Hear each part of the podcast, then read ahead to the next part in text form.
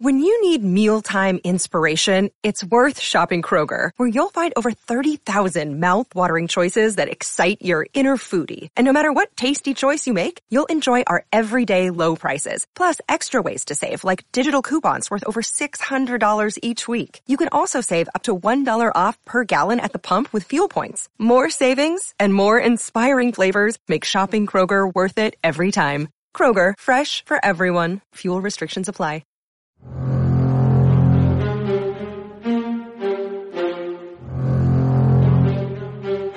Hey, how's it going? This is Matt here from Silver Fortune, back with a new guest to the channel, Chris Vermeulen, founder of thetechnicaltraders.com. Chris, how are you doing today?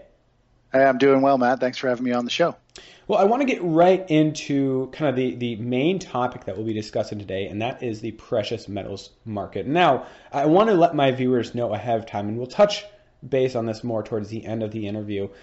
Chris primarily, as the title of his company suggests, focuses on technical trading. So there's not going to be a whole lot of analysis based on news or on fundamentals for the silver and gold market.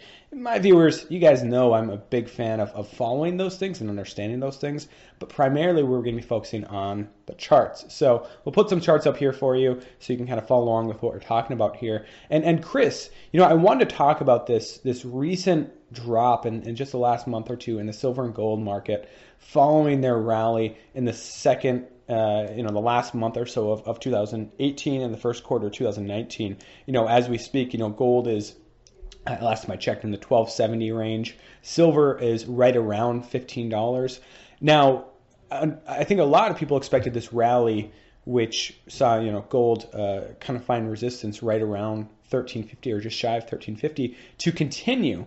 But this drop, I imagine, didn't really come as a surprise to you. Could you kind of expand on why that's the case? Sure. Yeah. Well, you know, when you look back on, I'm going to use the gold chart for example, but really when it comes to precious metals, gold and silver, the analysis and the timing of the markets are almost the same. There's the odd time where silver will lag, but more or less when I say gold, it really is referencing pretty much gold, silver, and gold stocks. They tend to move together, just different percentage swings. But when you look at the long-term chart of gold, it's been basing really since, you could argue, since late 2013, and it's always had this upper range. We've seen the market, the price get back up to that 1370, 1360 area several times. Almost each year it's kind of gotten up there, and then it sells back down. It's a very significant resistance level, and investors and traders now know that when price gets up there, that should be a point where they should be trimming off some of their gains if they've bought at lower prices, because the odds are it's going to sell back down. So that's, you know, when price popped up to those levels in the last month here, we started to see some heavy volume selling. We had a couple big reversal days in gold where it gapped higher and sold down, and those are signs that the market is struggling to hold those levels. And as soon as you start to see distribution selling, high volume selling of gold and silver, that's a sign, you know, the momentum is shifting from an upward bias to at least a sideways. And the chart on the daily formation started to form some bear flags, which are bearish formations, meaning price should continue lower. And really at this point, we're still looking at gold and silver trading at this kind of topping formation, and they're on the verge of breaking down and following through with some selling. And we could see a pretty good bout of selling in gold and silver over the next 1 or 2 weeks here. So I guess my next question would be, what are you looking at in terms of support levels? So if somebody is trading the technicals here, or if they're just, you know, buying the physical stuff and they want a better price, you know, what are some numbers that you're maybe looking at in terms of support for them two metals? Yeah, well, I think gold will fall very quickly here to around the 1255. Based on technical analysis using a tool called Fibonacci Extension, it's more or less a measured move based on the current momentum that gold topped out at 1350 a few weeks back. It had an initial sharp drop and it had a bounce. And based on that movement, you can predict where the follow-through move should go, which happens to be around the 1255 area. It's also the 200-day moving average, which is great for long-term investors. We tend to find price bounce off the 200-day when it's above it. If we're below it, obviously it hits its head and can reverse back down. So the first stop should be the 1255, 1260 area for gold. If it can't hold that level, it might bounce and consolidate for a few days. If it doesn't hold that level, it should continue all the way down to around the 1220 mark, which I think would be a screaming opportunity for a long position to get back in to ride it up to that 1350 area. And potentially see it break out and start a new bull market after that. So just to be clear, we're talking fairly short term here. We're not talking necessarily the typical move down that we sometimes see in the metals in the middle of the summer, July or August. We're talking, what would you say here, next couple weeks? Yeah, I'd say over the next 2 weeks, we should see this. If this pattern's going to play out, it should unfold over the next couple weeks.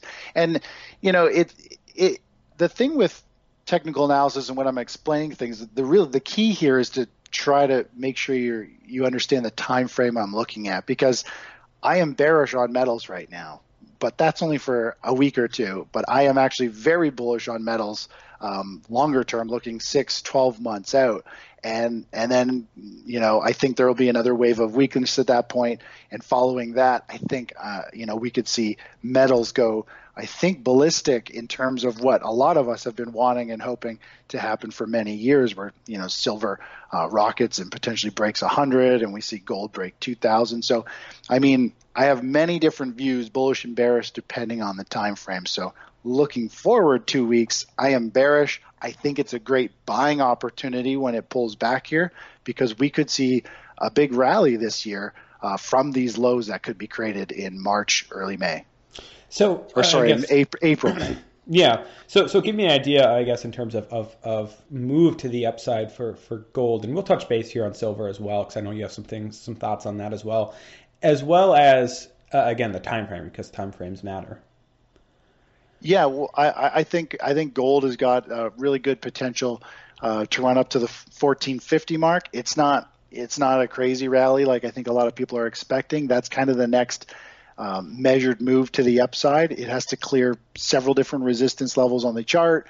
That will be where momentum should probably stall out, and it should consolidate there. It'll trade sideways for potentially several weeks, and that should be a launch pad. That will be a breakout and a pause, and then after that, the next leg, we could very easily see 1,600-1,700 in gold going forward, potentially late this year. And how about silver? Because I know you are a little bit more bullish on silver, as many people are, because I guess the increased upside potential that it has. Yeah, well, silver to the upside, I think it's I think we could see it easily get to around that $25 mark. I think it's got more upside potential. I like silver a lot for a lot of different reasons. Obviously, it can move more. It's valued. You can get more ounces. In terms of right now with the gold-silver ratio, it's definitely a bargain. And I like how silver can be delayed in the market and how it moves. Sometimes gold and miners move first, and silver can lag by months sometimes. But I'm looking at silver. If it pops and runs, we could see the $24, $25 an ounce very quickly. And silver's got a way to just pop and explode very quickly. Which makes it tough to trade unless you want to get into a position and wait for that pop, because when it does pop, even on an intraday basis, it moves so fast you can blink and you can miss a big chunk of it just because you're not quick enough. So I know your listeners are more of silver stackers, which I am as well. I love silver. I love stacking gold and silver. So bullish wise, I think silver's 24 potentially later this year. And that, again, to be clear to my viewers, you're just talking about the first wave here of move to the upside. Correct. Yeah, this would be like the first wave, the first move that really changes the momentum in silver from kind of down sideways. Now it'll be more or less sideways and up, and it'll be like the first step. After that, things can start to ramp up, and we can see some explosive moves to the upside. Now, rather than give you a kind of difficult question of maybe what's the long-term upside for both silver and gold, let's talk about the ratio. What type of target are you looking at in terms of the gold to silver ratio, maybe during and after this first wave or this first move up? To be honest, I'm not sure. I don't follow the gold silver ratio in terms of trying to find a downside, ratio. Like if it gets back down to that 55 or 60 area, more or less, I look at gold and silver. I think a lot like you that it's a store of safe haven. It's freedom. I mean, there's something about owning real gold and silver and having it in your hands. I think it's an insurance on your money. It's an insurance policy if the financial system crashes. You just never know what's going to happen, right? So to me, I'm a big believer that a chunk of your money needs to be in physical metals. And I don't look at it so much for I do short-term trade it, but I accumulate it for long-term insurance plan against the fiat currencies having issues going forward or the financial system. So when I see the gold-silver ratio up at this 80 level, to me, it's just a major signal that we're going to see potentially another big run in precious metals. And I think it's just a time in the market when people are complacent and they're not that interested in metals. And that's when, bottoms are formed. So I just look at it on a long-term basis for investing. When we get up to these levels, that's when I'm starting to add to my long-term investment of physical metals, which is now. And in 2015, I added. So I think these are key turning points, but I'm not looking for any downside price in the ratio going forward. Yeah, and I mean, if you do look at the ratio, it certainly would seem that there is a fair amount of resistance. Now, I don't know how often the ratio itself is traded versus silver and gold individually, but where it's at right now, 85, 86 to 1. It's really struggled to get any higher than that. And yet, I mean, from time to time, I'll have people predicting 90 or 100 to 1 ratio. But I would agree. I mean, it looks very, very undervalued relative to gold. Now, I wanted to, I guess, switch gears here a bit and add a bit of a caveat to this whole discussion about this move to the upside. And we're talking about this a bit before we went on the air, and that is the influence that the stock market can have on the entire marketplace, but in this case, silver and gold, and how a move to the downside in the stock market oftentimes can translate to a short-term move to the downside in silver and gold. Could you expand on that a little bit? Yeah, well, a lot of people see gold and silver as a safe haven play. When they get fearful in the stock market, they will move into gold and silver and miners as a kind of a risk-off asset movement. But the one thing we need to be aware of is when there is big liquidation and mass selling in the stock market where people are in a panic. They are selling everything they have, just they can't handle watching their account go down week after week. And of course, people start to get margin calls on their trading account, much like we saw in 2008. Well, the brokers are forced to liquidate people's positions, and they have no regard to what positions they liquidate. So more or less, when there is strong selling in the market, if we get into another bear market, we could very easily see the gold, silver, and miners sell down like we saw in 2008. We saw other big bouts of selling back in 2010 and 2011 where it pulled the gold market down. And it's simply just a liquidity thing because people are forced to sell their safe havens even though they don't want to. It's just regulation, and it forces the price down. And we will tend to see gold and silver miners bottom way before the stock market does, once the majority of positions have been, recalibrated to match people's investment accounts. We see gold and silver bottom and take off way before the bear market. And I think we could eventually see something somewhat similar to what we saw in 2008 when the U.S. stock market does get into a bear market. There's going to be a point where we have a month or three of some strong selling and liquidation, and it's going to put pressure on precious metals, I would think. But, again, it's not a huge correction. I think we could see, a 10, 15, 20, maybe like a 30% correction again in price. But in the long term, it should still be a very good thing for gold.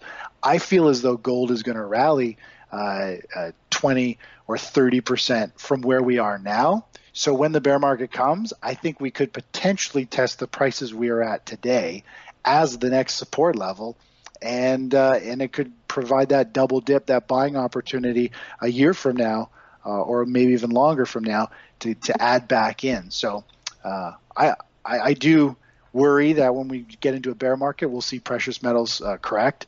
And depending on how active you are as a trader, investor, or stacker, you could potentially move your money around based on that. Yeah, it's kind of interesting listening to the paper versus physical perspective on this. That, you know, I'm sure back in 2008, people were interpreting the move down. At Evernorth Health Services, we believe costs shouldn't get in the way of life-changing care, and we're doing everything in our power to make it possible. Behavioral health solutions that also keep your projections at their best? It's possible. Pharmacy benefits that benefit your bottom line? It's possible. Complex specialty care that cares about your ROI? It's possible, because we're already doing it, all while saving businesses billions. That's wonder made possible. Learn more at evernorth.com/wonder. And silver and gold as kind of evidence that, hey, it's not a good hedge against the against the stock market. That look at this evidence of the stock market going down, and wait, so are silver and gold. But on the physical side of things, I think most people that are long term looking to silver and gold as a hedge, as insurance on their portfolio, on their overall assets, they feel very differently about it, and they're oftentimes buying those dips. In fact, I remember talking to an individual that I know that works at a large dealer, precious metals dealer, and he was talking about how back in February of last year, when we had the explosion of the VIX complex and a very rapid drop of something like 10% in the stock market, that actually represented, I think he said, the best week in terms of volume that his company had ever experienced. And so the physical side, in fact, silver and gold might have been selling off somewhat during that time period. But on the physical side, I think small stackers as well as big stackers, whether we're talking about institutions or countries, they feel very differently about those price drops. Well, I think the price drops are great. To me, the lower gold and silver fall now, the better, because long term, I'm extremely bullish on metals. And I think there's going to be some type of event. We don't know what it is until it happens. Who knows what it'll be? But there will eventually, I think, be something to do with the financial system, the currency, that is going to create some type of a breaking point where we see precious metals go ballistic. And who knows, like JP Morgan's been, stockpiling unbelievable amounts of silver. I think there's a day where that's going to come, and I don't care what gold or silver do. The more they sell off, to me, the more I'm excited, because I want to buy on these dips. So people who panic when gold and silver are selling off, well, I really think it's a great opportunity. I would love to see gold and silver pull back with the stock market. Ideally, it would match what we saw in 2008. We see liquidation. It gives us an unbelievable re-entry and add more to our long-term positions in gold and silver, because there's going to be a day when I think gold and silver become some type of potential. They back some other currency, and it could just go ballistic. So I don't care what it does. I'm bullish long term, which is why I just accumulate every year. I accumulate some more, and it really doesn't matter what price it is. It's just part of my plan for long term kind of freedom and success, and it's just a comfort zone. It's just like buying insurance on your house. It's the same thing. I just buy it every year, and it's just there if in case I need it. Now, I should add, from time to time I'll stumble along people that are kind of holding out for this type of a correction that you're talking about. They don't necessarily have a position in physical silver and gold, and they're waiting for this type of a correction that maybe silver and gold trade sideways for a bit. We have a stock market crash, and all of a sudden gold's, underneath $1,200 or $1,100, silver's, nearly $14 an ounce. And then they want to put their position into silver and gold. And I think something, again, physical versus paper assets here, something really important to understand is that if times like 2008 can be a lesson to us today, physical can be very difficult to get your hands on in that situation. Back in 2008, there are many reports of very long wait times and very high premiums. And so even if the paper price is lower than what it is today, doesn't mean you'll actually be buying it at that price. And so I think, obviously none of this should be taken as investment advice or anything, but the idea of of waiting until silver and gold drop significantly to create a position. I see that as pretty risky. I don't know. Chris, what are your thoughts on that? Yeah, well, I mean, I think you should just like anything else as a long-term investment, I think you should be buying it, you know, on a steady basis. And it really doesn't matter too much what the price is, because you're right. If there is some type of big movement to the downside, like you said, you could have troubles actually getting it. If there is a massive explosion, it starts to take off without you, there's most likely going to be a problem. You can't get it. So, I mean, you kind of have to buy it and accumulate it over time, because it's just the way the market works. If it was easy to do, everyone would be doing it. But and it's like how the VIX, ETF imploded. Things can catch people off guard, and people can lose a fortune or miss incredible opportunities. So you have to really just, with I think precious metals as a long-term kind of builder of a position, is you do need to just continue to accumulate. And when it does pull back, if you can accumulate more than what you normally do, I would do that. And of course, none of this is investment advice. It's just my strategy. It's what I do. And you know, I'm predicting and expecting some prices to come in the future to the upside. But I mean, it doesn't mean it has to happen. My analysis literally changes week to week based on the weekly charts. And so what I say today might not be the same 2 weeks from now, but you just have to follow price and have a game plan. So I think definitely accumulating over time and trying to add on significant dips is the key here. Now, talking here about the stock market, the U.S. stock market in particular, could you give us, maybe shine some light on where it might be in terms of its bear and bull cycle? You know, we saw a pretty vicious correction in February of 2018, and then something like a 20% drop in the fourth quarter of 2018. Since then, it's had, I think, quarter one, I think, was maybe one of the best quarters in the U.S. stock market history, the best quarter in a very long time. So where is it at? Is this correct, or is this move to the upside? Is this a I guess what some people would term a bear market correction, that it's still potentially in a bear market, or what are your thoughts on this? Yeah, it's mixed depending on the index you're looking at. Looking at it from a technical standpoint, with my knowledge and for what I've traded in the past, we are in what I consider, it looks like it's either a topping formation or it's a consolidation, and you don't know until it actually breaks to the upside or the downside. It's the price action, the characteristics of the market. They're very similar to the 2000 top, very similar to the 2007 top. 2015 was also it looked like it was going to be a top as well. That one ended up becoming a consolidation in it. And if it's a consolidation, what it's done is it's refreshed the market. It is ready for another major rally. And we had that massive rally. Trump got in. Prices have rocketed up. It looks really good. But 2018, 2019, we're in this topping formation or this volatility range that whichever way it breaks out is going to be a very significant move, because that sell-off we saw in November to December was really big. It cleansed the market. Tons of people got shaken out of the market, and now we're up testing these highs. So if we break to the highs here on the SP 500 and the Dow, I think we could see potentially a big run from here, because that was a major cleanse. I mean, that it's almost like an instant bear market, and then it's gone. It happened so fast. If it breaks down from here, that volatility is going to carry through. And I mean, we could see the SP 500 back down at 1600 a lot quicker than I think people think.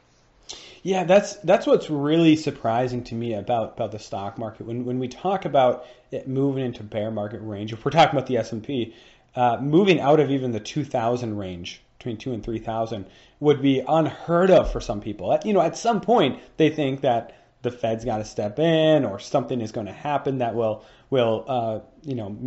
keep it from dropping, more than 20, maybe 30%.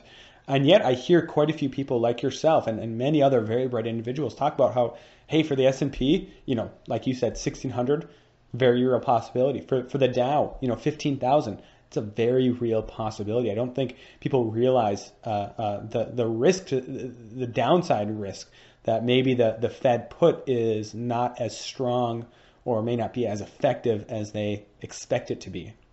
Mm-hmm. Yeah. I mean, the markets always do what you least expect, right? So, I mean, I think a lot of people, a lot of technical traders, we've been waiting and looking for a bear market. And for all we know, the market threw us the bear market, and it only lasted 3 months, and it's done. It was just like a flash bear market, a flash crash recovery.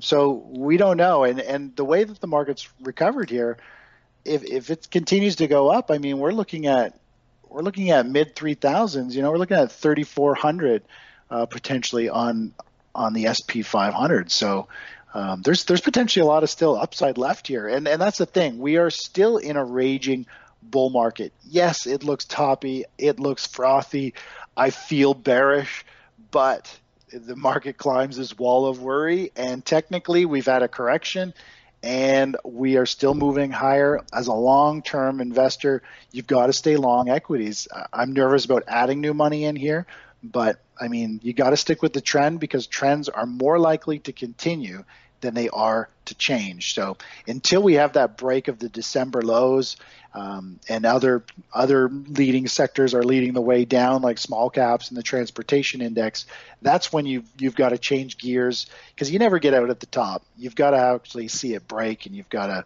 have confirmation we're in a bear market before you liquidate long-term investments. So we'll have to see what the market does here over the next couple months. Well, what does the saying go? That the market can remain irrational longer than you can remain solvent. You know, yeah, so you can't just short the market for years at a time and expect to win, even if it does. And so many people do that. It's amazing how many emails I get of people saying, you know, they've been adding to their shorts and they're doing, you know, 3 times leveraged inverse ETFs. And I mean, it's just a recipe for disaster. You're fighting, you know, Mother Nature is what you're doing. Right. And there's people, very bright people with very maybe sophisticated trading systems that can do it. You know, I've heard people that were able to do things like time the VIX explosion and profit off of that. But just as a whole, saying that, you know, the market's overvalued, the fundamentals don't warrant such a high valuation, I would agree. I would wholeheartedly agree, and I'm sure you would too, Chris. But it doesn't mean that we need a bear market. It doesn't mean that valuations are going to come down in the next year, next 5 years. You know, maybe that's stretching it out a bit. But again, the market doesn't necessarily follow a rational path all the time.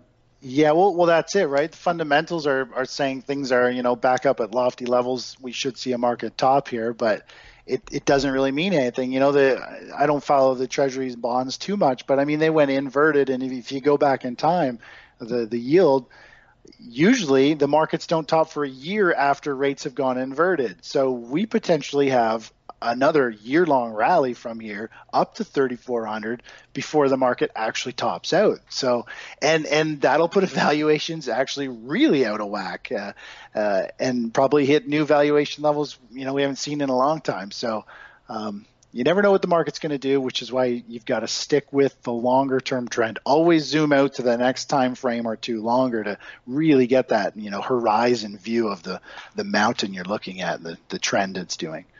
Yeah, and I think it will be really interesting if we have another melt-up or blow-off top, or whatever you want to call it, because it was, you know, for me, again, I'm not a trader, and I certainly would be just terrible, I think, at timing the market.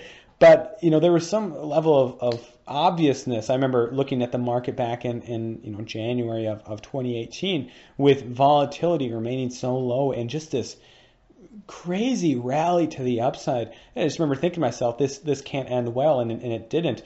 And, you know, I only imagine how much worse that could have been if it had coincided with some other factors, like a recession, like a breakdown of the financial system.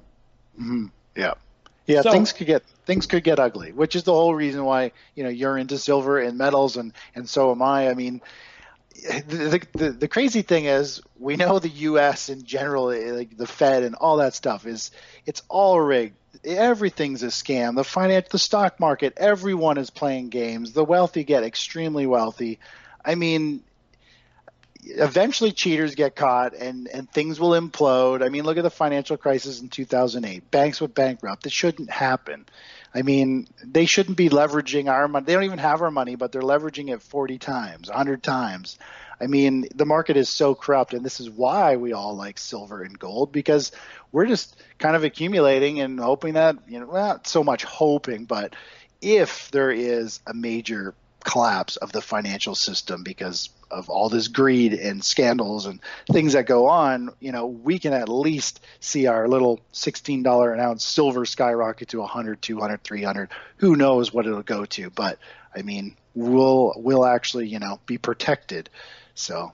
No, you kind of already alluded to it in terms of your preference for technicals versus fundamentals and the news and whatnot. But could you kind of expand on that and how that works for you in terms of, you know, your what I would assume is your day job, trying to keep that separate from maybe your longer term beliefs about the economy or about the markets? Sure. Yeah. Well, I've always been I'm a firm believer of, you know, keeping things simple, and I'm always trying to do things in the most efficient way possible. It doesn't matter whether it's work or trading or whatever else it is. And to me, when I first started back trading in 1996, I was into options. I was into reading, watching the news, CNBC streaming all the time, and you know, you get overwhelmed. You hear you read about something that's bullish, you hear something that's bearish on the same thing. You got your own analysis, and before you know it, you're just kind of numb and you don't know which direction to go. And I've just found over time that if I zone everything out, if I don't follow the news, if I don't follow fundamentals, if I just follow price, you know, about 75% of the workload of doing research is off the table. All I got to do is jump through my 10-minute chart, a 30-minute chart, a daily, a weekly, monthly, and I can get a good feel for something right off the hop. And I know a lot of traders will trade on news, and they're trying to catch some big move off some good news. Well, the way I trade it is you can pull up a pre-market scanner of stocks that are trading pre-market.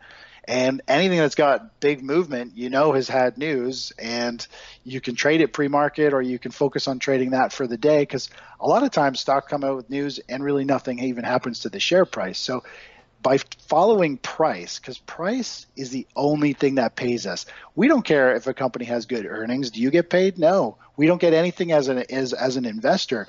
We only make money when the share price moves in our favor.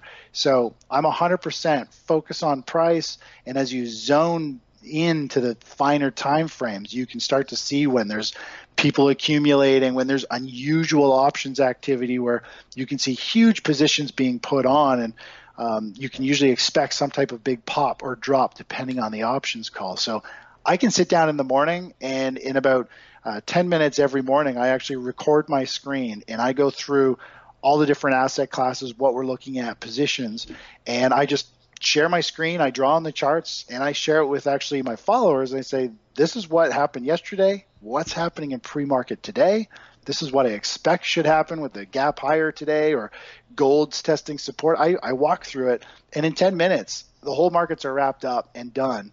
If you had to watch news and read articles and you know, read reports, you know, you've got a full day's job there. But this way I can hone in, have my coffee, and write down the hot stocks or hot commodities at prices I'm looking for, put some alerts on my chart, tell me when it hits this level, and I'll pull up the chart and I'll look at it. So I really like it because it's crystal clear. It's either tradable or not tradable, and we're either in an uptrend or in a downtrend, and I don't trade really sideways price action. So I'm very, very streamlined when it comes to just focusing on the technicals. Yeah, and I mean, even in terms of, we know that fundamentals on a lot of these markets are out the window, but even in terms of the news, sometimes big news, which oftentimes we can't predict, can move the market pretty rapidly. But sometimes it's almost like the market moves and the news, you know, with the media being what it is today, tries to find some news that will match the market move. In fact, I would encourage my viewers, you know, for a week straight here, 5 trading days, at some point during the day, just Google Dow Jones Industrial Average, right? And a chart will come up. But below that, you're going to see articles from CNBC or maybe a couple other, you know, Fox Business or a couple other financial media sites.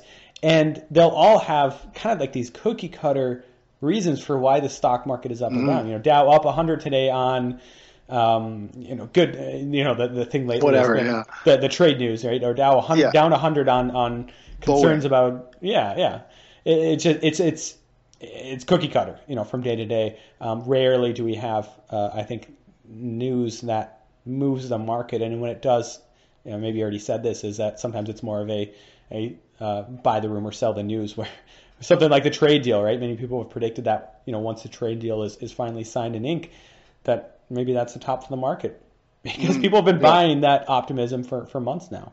Well, that's it. Big insider money or big smart investors, people who follow price action and follow what the big players are doing.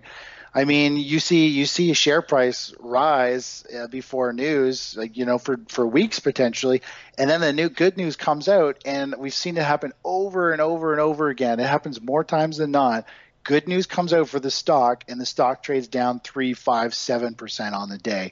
And it blows everyone's mind who doesn't know how the stock market works. But if you've done your research and you follow the coattails of the big institutional money who's been accumulating and you've been following them, I mean, if you knew the stock was most likely to have a good earnings or get FDA approval or something, you're not waiting for that news. You're buying now, because when the news comes out and that rumor starts to spread, more people buy it. When the news comes out, everybody's selling on that news. That play is done when the news comes out. It's not a new opportunity to get long. So, and on top of that, some of the biggest moves in the market do happen on news. But the nice thing about trading news is the news moves the markets almost like a spike in price. And when price spikes either to the upside or the downside on surprise news that was not anticipated, that spike is usually negated or given back by the end of the day or within 3 days. So, I mean, news-based spikes are just blips on the chart. They don't really change the trend. They just shock the market, and it overreacts and then comes back to its mean. So I love news-based spikes because you just have to wait for that momentum to fizzle out, and you can usually anticipate at least half of that quick drop or pop on that news to be given back over the next couple of days. So news is great, but you can't predict it. You can use it to trade after it comes out, and it has to shock the market for it to be tradable, in my opinion. Well, Chris, I got to say thank you for coming on today for this interview. It'll be interesting to watch, see how this silver and gold play out over the coming weeks. And of course, as you said, this is subject to change. That once you make a prediction or give your thoughts on where a market's going to go, it's not set in stone, because these things are constantly moving. It's a very, it's like a moving target, the market. Now, quickly before we go, could you kind of share with my viewers real quick where they can find you, and if they are interested in kind of joining your group of traders over there? What's kind of the process for that? Yeah, well, I'm over at thetechnicaltraders.com, and what I do is as a paid subscriber to the service, they get access to my trading screen every morning. I record it. It's usually anywhere from a 5 to a 15-minute video. I recap all the major things in the markets and talk about, for example, there's some really interesting trades for short-term traders where if the stock if the market's going to gap higher or lower for the day, almost 100% of gaps that happen on the S&P 500 get filled. And I know I've got a lot of short-term traders, which maybe don't exactly cater to your group, but it's really interesting to watch this stuff work and see how the market goes, because you'll see the market gap higher, and everyone's excited. There's a buzz in the air of everyone's excited. Stocks are going higher, and here we are, expecting, after 15 minutes, this should fizzle out and come all the way back down. And so I've got some really good analysis that really shows you how the market is manipulated and how the market makers gap prices to get beyond resistance and support levels. And that's the short-term stuff. But every day I recap, as a swing trader and a long-term investor, the views of gold, silver, oil, natural gas, bonds, and whatever leading sector we're interested in at the time. So it's a really good educational kind of way to have your morning coffee and be, recapped on where we stand in the markets every day, because some days, do change trends in the market. And so that's why I update each day. Well, Chris, once again, thank you for coming on today, and I hope to have you again on in the future as maybe we see this play out. Great. Yeah, well, thanks for having me on the show, Matt.